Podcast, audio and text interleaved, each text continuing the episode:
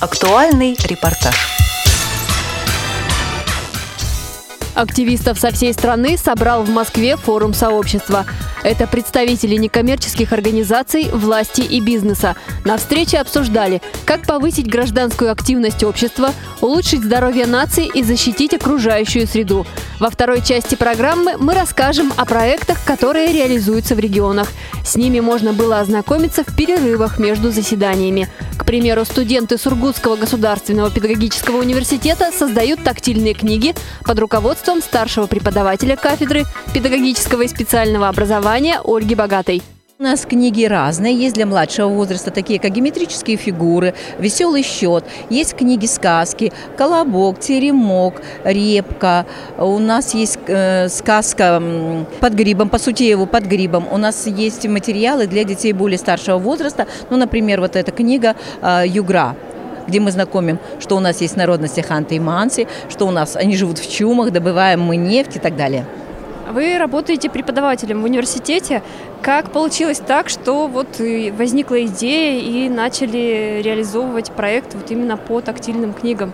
Вообще очень интересно. Однажды к нам в город Сургут в 2013 году приехали представители Санкт-Петербурга, Москвы и Тюмени и привезли тактильные книги. Мы их посмотрели, я спросила, а где наши сургутские? Оказывается, в Сургуте книги вообще нет ни одной. И тогда я написала проект «Тактильная книга как средство обучения детей с нарушениями зрения для моих студентов». И мы со студентами стали создавать книги. И, наверное, важно не, не только то, что мы создаем книги, пишем брайлем. Мы с этими книгами ходим в детские сады, ходим э, в школы, мы ездим в другие города на родительский слет. Мы ездили в Новокузнец в рамках э, нашего большого такого форума, как Всероссийский конкурс педагогов специального образования. То есть таким образом мы позиционируем, во-первых, отношение к людям, во-вторых, мы предлагаем э, другим педагогам, родителям изготовлять книги. И когда они делают эту книгу, шьют, создают с ребенком вместе, это и общение, это и понимание ребенка, это и обучение. Поэтому вот, э, наверное, суть проекта и важность его в том, что мы его стараемся реализовать, позиционировать, но и вызывает желание работать, тем более мы понимаем, что сейчас инклюзивное образование. Вот я смотрю на презентации сказка «Колобок» и вот момент, когда лиса съедает колобка. А вот этот момент, да, как объяснить детям, другие, вы сами придумываете, с кем-то советуетесь, как происходит процесс? Ну, вы знаете, это, наверное, такое творчество, да, когда мы сели, думаем, ведь тут нужно продумать, во-первых, героев, во-вторых, как расположить, сколько должно быть страниц, и так, чтобы интересно было, вот очень мы долго думали, да, каким образом лиса его ам и съела, поэтому вот изобразили действительно такой момент, когда, э, ну, вкладывают колобка лисе в пасть. Ваш проект стал победителем гранта. Подавали уже заявки? Ну вот мы сейчас э, подали на конкурс э, социальных проектов. Там было 1700, 1179, по-моему, проектов. И наш проект вошел в число 41 лучший проект. Поэтому мы уже являемся лауреатами вот этого всероссийского конкурса. А там дальше посмотрим, потому что в каждой номинации были выбраны три проекта. Из этих трех проектов будут определять уже места, соответственно. В год экологии в России популярны проекты по защите окружающей среды. Муниципальный детский экологический центр Екатеринбурга ведет работу в этом направлении уже 15 лет. Один из популярных проектов называется «Паутинка». Подробнее расскажет директор центра Валентина Силина. Наш проект – это городской сетевой проект. Он объединяет многих педагогов, 37 педагогов участвуют, и 400 детей ежегодно, а за 15 лет проект существует. Уже 3000 детей участвовали в нашем проекте. Мы проводим мониторинг в городе Екатеринбурге. И все это приборами, и все это еженедельно, ежемесячно. Это большая работа. И дети изучают буквально все среды в нашем городе мегаполисе. И вода, и почва, и воды, и транспорт, и радиация и даже погода. А что у вас э, с природой там, да? Какие такие факторы, что вот э, экология проблемная? Ну, конечно, самое большое значит, конечно, наносят ущерб нашей городской среде, воздуху, это городской транспорт. Вот мы, дети, мерили в течение 15 лет интенсивность транспорта на своих улицах по периметру школ. И мы получили очень интересные результаты. Их не получит никакая ГИБДД организация, потому что дети изучали, и мы увидели, что у нас за 15 лет транспорт утроился. Если была тихая улица, там, где проезжало 200 машин в час, то сейчас там 600. Где было 1000, стало 3. Ну, потому что вот наш город по автомобилизации даже больше российских городов занимает. Ну, конечно, наш город, он промышленный, поэтому Конечно, воздействие есть от заводов, но многие из них сейчас уже работают в меньшей мере, какие-то банкротятся, какие-то выносятся за городскую черту. Поэтому у нас имеются все вот эти факторы загрязняющие, и промышленность, и транспорт. И вот нашей паутинкой, что мы только не делаем в городе с детьми. Мы и реально обсаживаем, допустим, бензоколонки, э, кустарниками газоустойчивыми, э, целые аллеи высаживаются первоклассников, там по разным значит, по таким датам интересным. Лесопарки благоустраиваются. Ну, конечно, много таких у нас есть картинок, где дети с мешками мусора. Потом мы еще обязательно, у нас такая есть правительственная даже акция «Родники».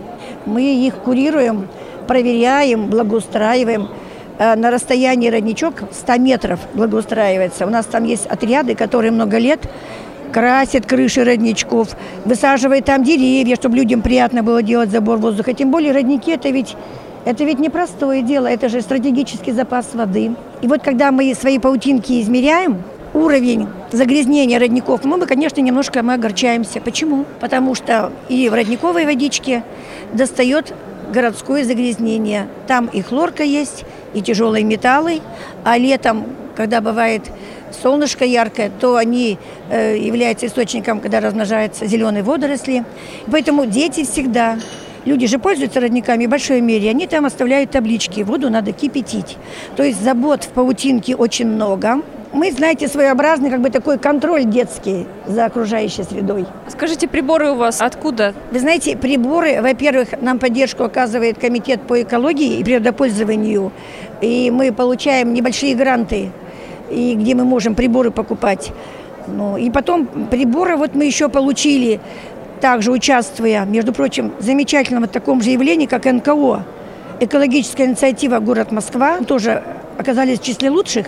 А насколько в наше время дети вот интересуются такими проектами высаживать растения вдоль да, дворов, да, да. там вдоль домов, еще на автозаправках? Конечно, когда их ведут такие замечательные учителя, вот дети идут за ними всегда и даже забывают свои гаджеты, а берут наши приборы.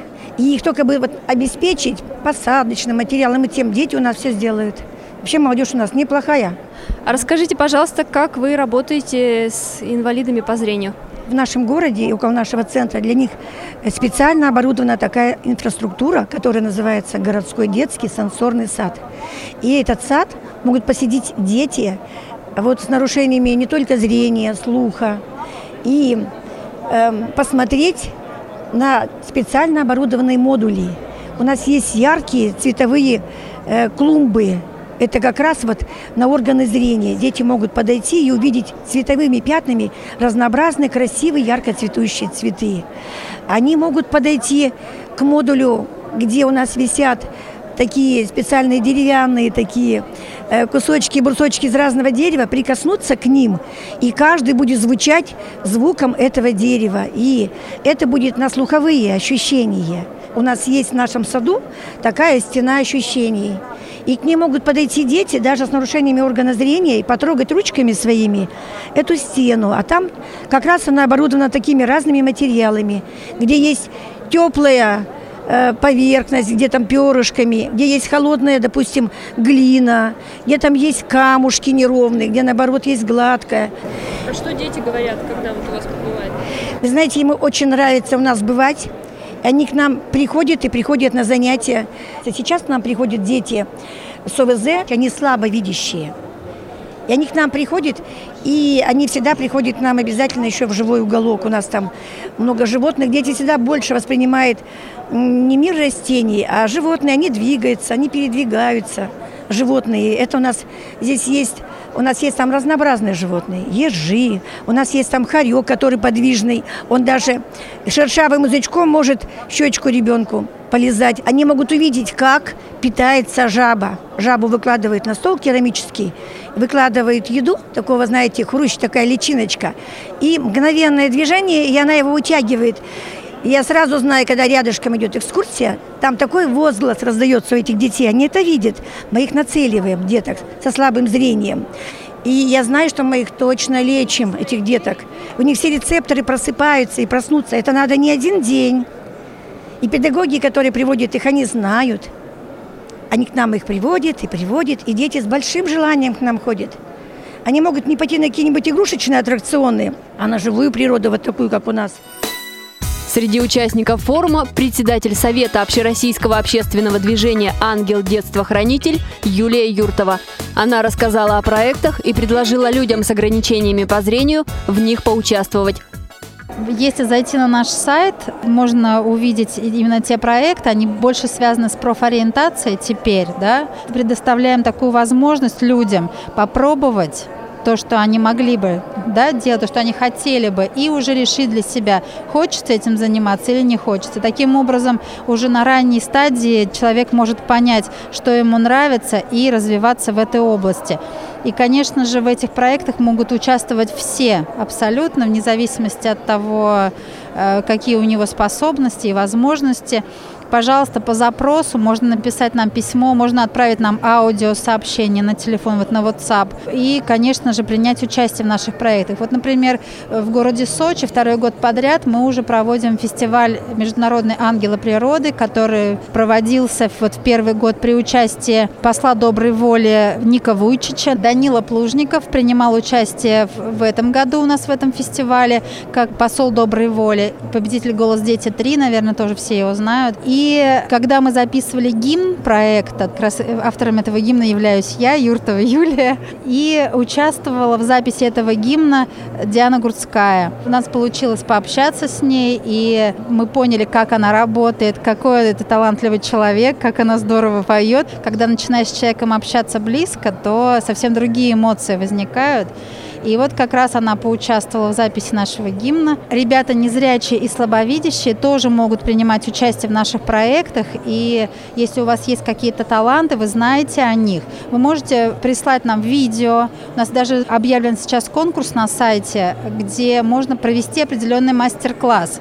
То есть ребята могут прислать видео, как они чему-то учат другого человека, рассказать немного о себе, прислать нам это видео, и это видео окажется на нашем сайте, и о вас узнает знают все. Тоже как определенный звездный час и минута славы. Так что будем очень ждать ваших писем и очень хотим с вами познакомиться. Ваша общественная организация называется «Ангел детства-хранитель». Как придумали такое название? Во-первых, ангелом детства-хранителя может стать каждый человек, если он ну, кого-то оберегает, кого-то хранит. Каждая мама, она является ангелом для своего ребенка. Каждый человек, который кому-то помогает, он тоже является ангелом для этого человека. Поэтому нашу организацию мы решили назвать именно так. Сначала она была у нас задумана как помощь детям, которые находятся в детских домах. Потом по запросам она переросла у нас более обширная. Тематика расширилась. Мы еще и занимаемся профориентацией. Но название оно осталось, потому что мы в любом случае оказываем помощь и стараемся держаться вместе.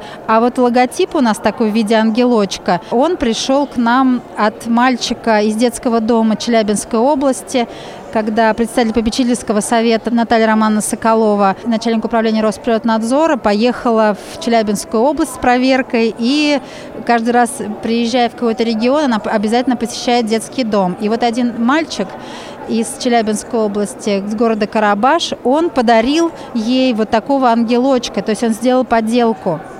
И на основе этой поделки, она очень бережно, трепетно относилась к ней, и на основе этой поделки мы создали такой логотип. То есть он полностью повторяет э, внешний вид этого ангелочка, этой поделки.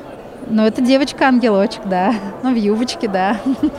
На этом мы завершаем рассказ о проходившем в Москве форуме сообщества. Передачу подготовили Анастасия Худякова, Илья Тураев и Иван Черенев. До новых встреч в эфире «Радио ВОЗ».